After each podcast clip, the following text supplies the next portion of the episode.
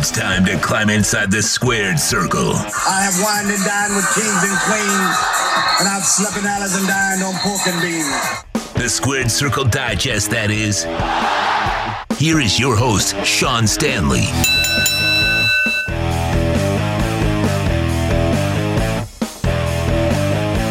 It's Saturday. You know what that means.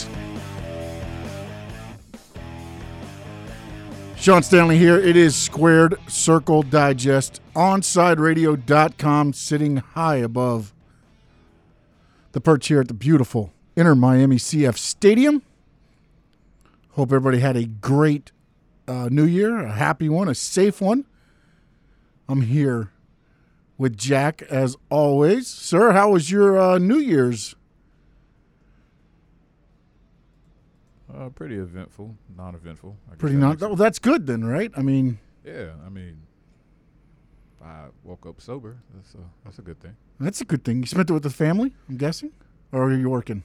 Uh, I didn't. Get, I saw some of the family. Uh, I made my rounds before uh, New Year's. All right, all right, all. Spent some time on the beach, Real, which beach you go to? Fort Lauderdale or Miami? Where you at? Fort Lauderdale. Fort Lauderdale. Okay, okay. Oh yeah.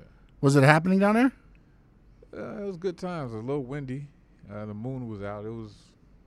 I'd say it was definitely a beautiful scene, and of course, with the year that everybody's endured, you know, you just kind of saw everybody, like collectively, just took a a a deep breath, like, uh, finally over. Like, turn the chapter. Yeah. No, no, one hundred percent. Did they do the fireworks and everything down there in Fort Lauderdale Beach, or did they just keep it low key? It was low key. People just brought their own fireworks. Uh, people, you would look around. Some people were so anxious to let the fireworks loose throughout, you know, my Mhm. neighborhood and it's everywhere else I drove. It's like nine o'clock. People letting off fireworks. Oh, we had uh, behind our house. Uh, we had somebody from seven o'clock at night all the way till midnight, with a constant, nothing but fireworks going off all night long, basically, and it went till about two in the morning. yeah, I, that's that's quite believable. Same Yeah. thing happened when I came back home, but it, it it applied the same way on the beach. Like you just had people at ten o'clock, eleven o'clock, because I got there pretty early, hmm and they were just letting them off, letting them off. That's what we did. We had a quiet evening. Uh, spent it with the family. I got my daughter here in studio with me today, Samantha. So, but we didn't do much, man. We stayed home. We uh, I watched uh, Wonder Woman eighty four.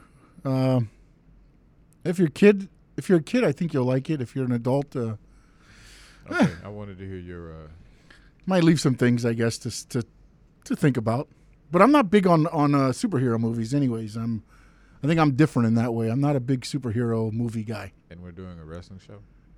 I love wrestling. Same concept. It is not the same concept. Okay. I'll let you have that one. I disagree, but I'll let you. All right. Well, thank you for letting me have it. And, and talking about superheroes, uh, this week, and this week actually, the wrestling world celebrated the life of Jon Huber, or Big Rig, or Huber Boy Two, or Luke Harper.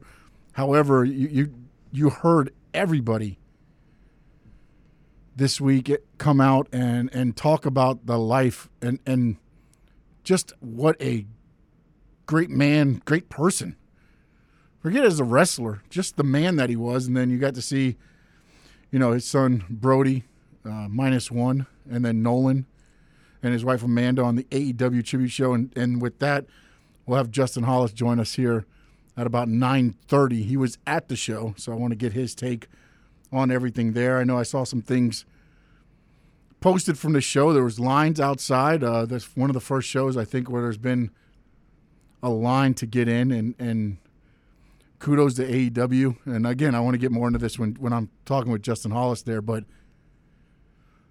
just for that one night, I think everybody was able to just celebrate the life of, of a great man. Again, I, I don't know.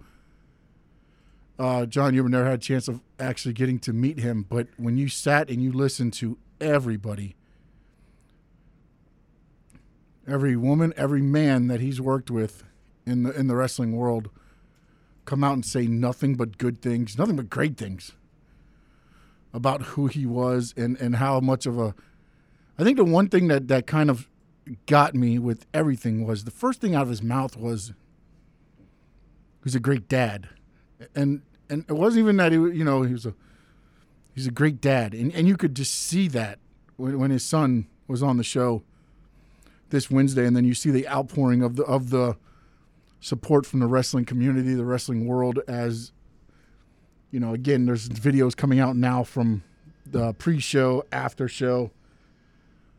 Um, now you get him. I think he did a spinning lariat on Adam Cole. That's coming out now.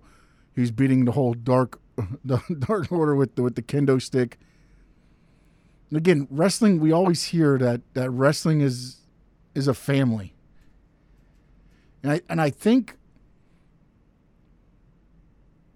when you look at what AEW did with this tragedy, everybody came together as a family. They came together as a family. And again, when you hear the stories of, of Jon Huber, you, you can see why. How easy. To remember now, Jon Huber was not with AEW that long. I mean, it was just this year that he made the move to, to the betterment of his career. And one of the things I want to talk about at the beginning here was the fact that I think Bully Ray talked about it on, on his show on Busted Open Radio.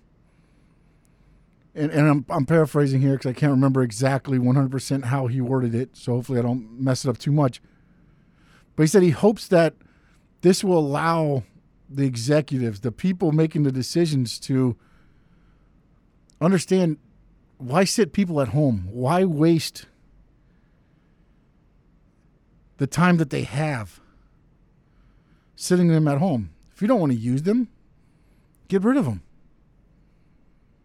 Let them move on. This is this is one of the things that, that WWE does and has done. Is they will sit people at home.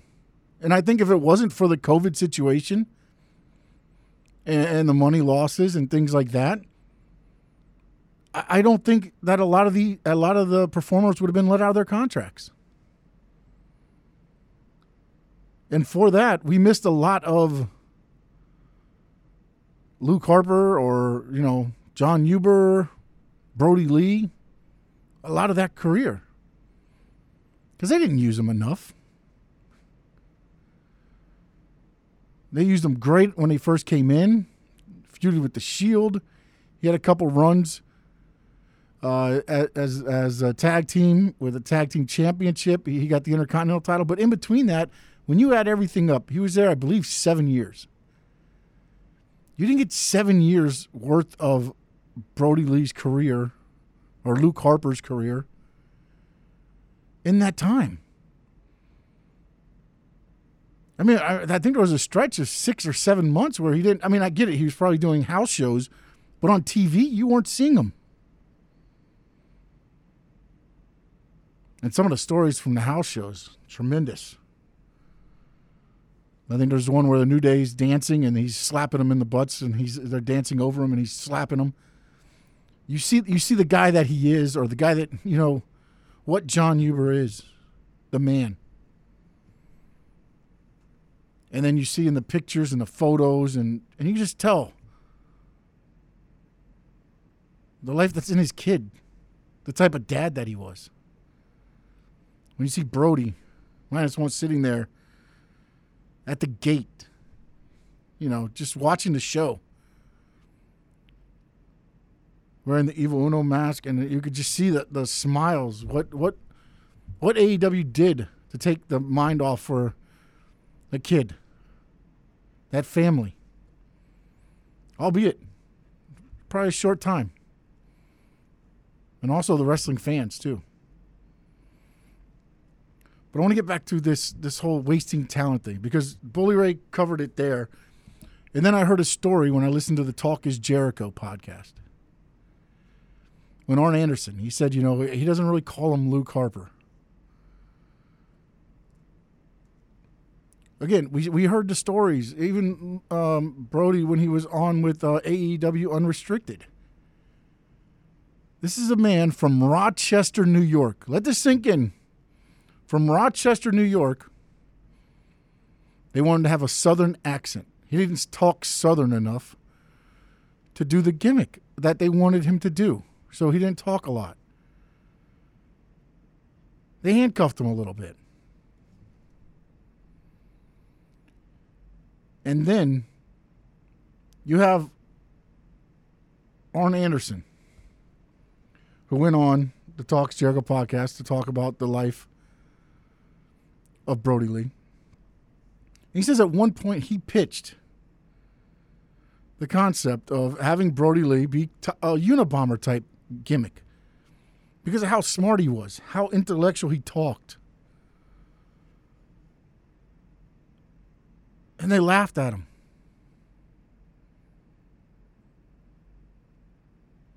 That should give you enough right there of what's going on up there to see that. Because what happened? Maybe not 100% that gimmick, but that's what the Exalted One, that's what the Exalted One, Brodie Lee, had become in AEW. I get it. Some people thought he was poking fun at, at Vince McMahon for wearing the suits and eating the steaks. And that he was that he was making fun of Vince McMahon.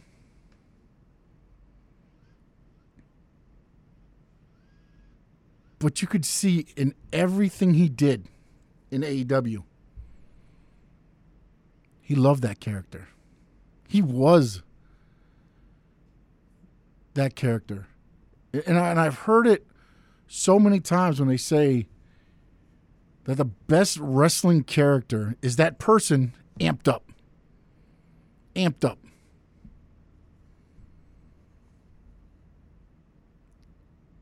And when you got the opportunity to see what he could do, one on the mic,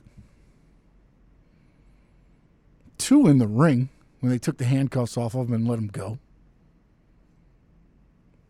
Completely different. Night and day, Luke Harper, Brody Lee. Night and day. And then October 7th, his final match with Cody.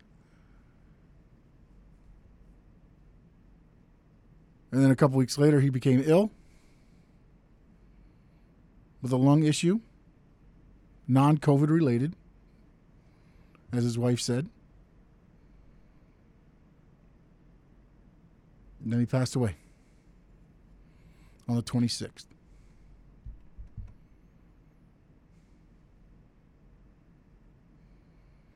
I believe we have a caller on the line. I'm going to go out to, I believe it's Tony. Tony, go ahead.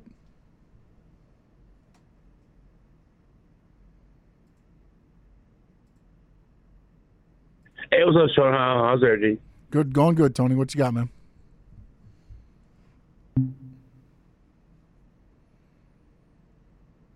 Oh, I think we we don't have him. So, uh, Tony, if you get a better better area, give us a call back.